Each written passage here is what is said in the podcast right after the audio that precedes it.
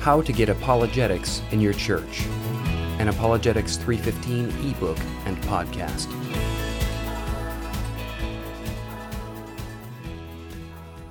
Beginning an Apologetics Class by Derek Gerard.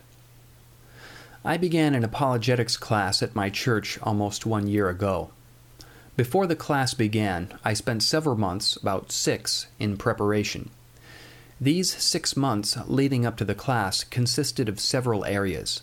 I hope to shed some light on the preparation process I went through in order to help others beginning a similar ordeal.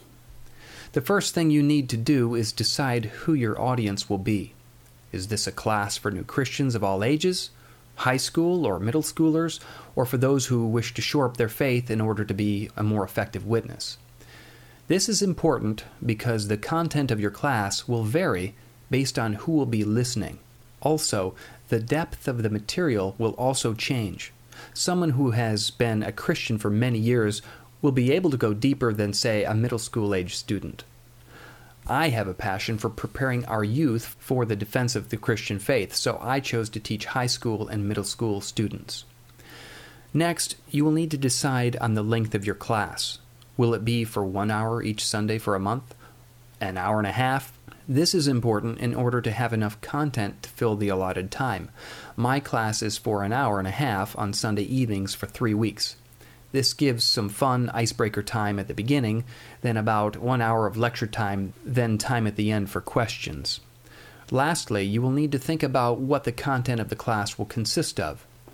Apologetics covers a wide variety of topics. You will want to narrow your choices in order to provide the most information on what you wish to convey. You may want to really zero in on science and religion and talk about God's existence, astronomy, physics, etc., or you may want to talk about the historical significance of biblical events. I chose to do a basic introduction to apologetics and talk about the existence of God, the reliability of the Scriptures, and the life, death, and resurrection of Jesus. After you have these three things decided, Begin to get things on paper and write out an outline of the class and what you will discuss each night. Then, meet with your pastor or youth director and share with them your vision of the class and seek their affirmation of the ideas. Lastly, pray. This, this goes without saying, but so many people do not seek the Lord's will and blessing.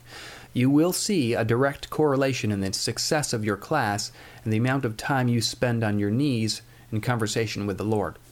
I would like to also suggest a few things to consider as you prepare for your class.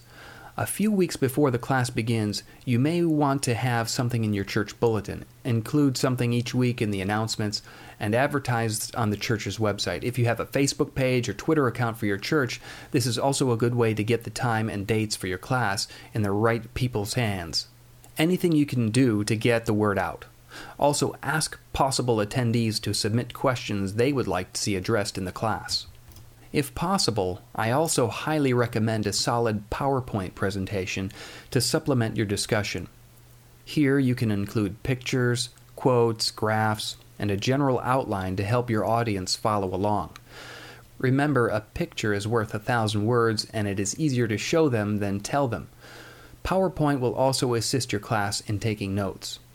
There's usually a lot of material to present, and to help drive home a particular point, you can put it on the overhead. If you're looking to leave a lasting impression on your class, give them something they can keep and refer back to often.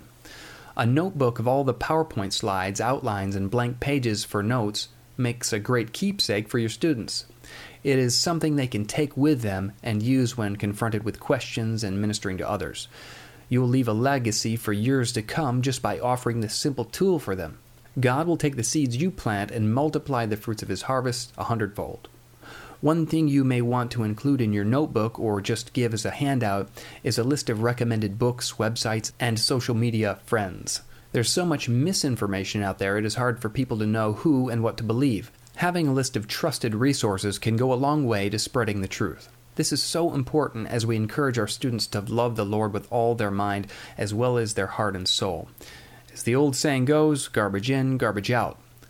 Let's help them dispense with the garbage and replace it with the truth of our Savior, Jesus Christ. As for the flow of the class, that is really an individual choice.